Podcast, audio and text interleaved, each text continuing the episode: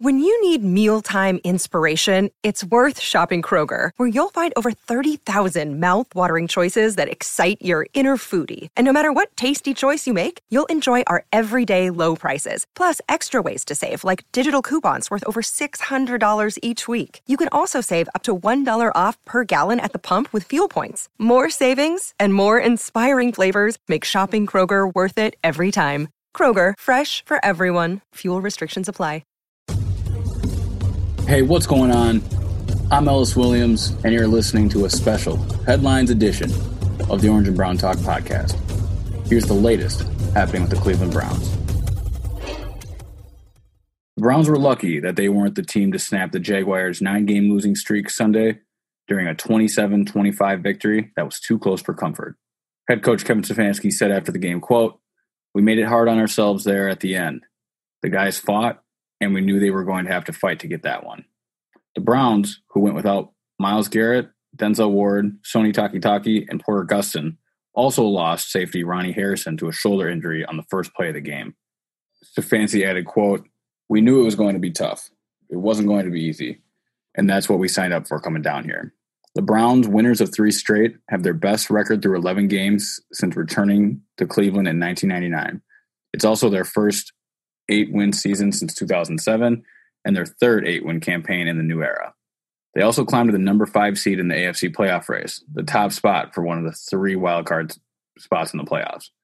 Stefanski said of the game, quote, Jarvis came to play today. Jarvis Landry finished with eight receptions and 143 yards and said, We have some of our best football ahead of us. We took care of each other. The offense picked us up. The defense picked us up. Special teams did a heck of a job today. The Browns fell behind three times, but found themselves clinging to a 27 25 lead with 2.14 remaining and needing big plays from safety Andrew Sendejo and Nick Chubb to close it out. Sendejo snatched Glennon's two point pass in the back of the end zone to prevent a 27 27 tie after James Robinson had a four yard run.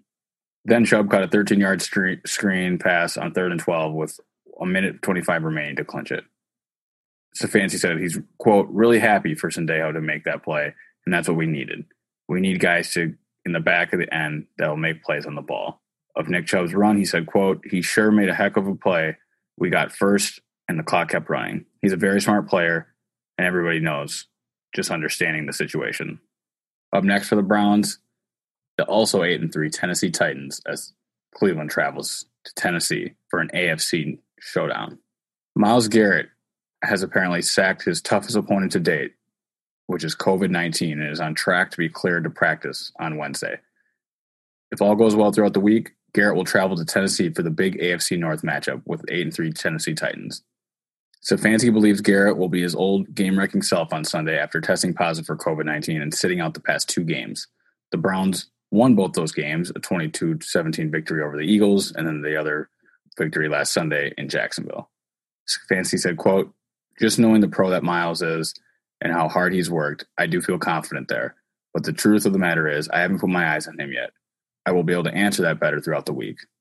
With Myles Garrett back, the Browns have an even better chance of continuing their win streak in Tennessee, even though they will be without Denzel Ward and safety Ronnie Harrison.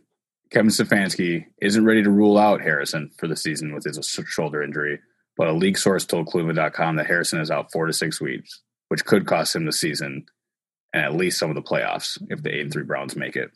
Stefanski said, "quote I'm hopeful that he can make it back. It's multiple weeks, but I don't have a time frame specific in front of me." Stefanski has also been hopeful that cornerback Greedy Williams will come back this season from a shoulder injury, but at this point, it's not looking great. Williams suffered nerve nerve damage in his shoulder, and there's no set timetable for his return. He's also not sure the exact nature of Harrison's injury, but doesn't believe there's a fracture of any sort. He also said it will heal without surgery. In the best case scenario, Harrison would return for the season finale at home against the Steelers, and in the worst, he'd miss the regular season and a playoff game or two. It leaves the Browns thin at safety with second round pick Grant Delpit, already lost, of course, during training camp, and now without Ronnie Harrison, who they traded for at the end of training camp. The Titans have weapons on the outside, and Corey Davis and A.J. Brown, and it will take an entire team effort to step up in the absence of several Brown stars in the secondary. On Wednesday morning, the Browns facility reopened after a staffer tested positive for COVID 19. The practice now that the facility is reopened, will be held inside on Wednesday and close off to the media. The Browns also have a Thursday and Friday practice, but in today's COVID world, it's one day at a time in preparation for the Tennessee Titans. That's the latest happening with the Cleveland Browns. I'm Ellis Williams. Don't forget to check out the Orange Brown Talk podcast featuring myself, Mary Kay Cabot, Dan Labbe, Scott Patsko, Terry Pluto, and Doug maurice on your favorite podcast catcher or at cleveland.com slash podcast.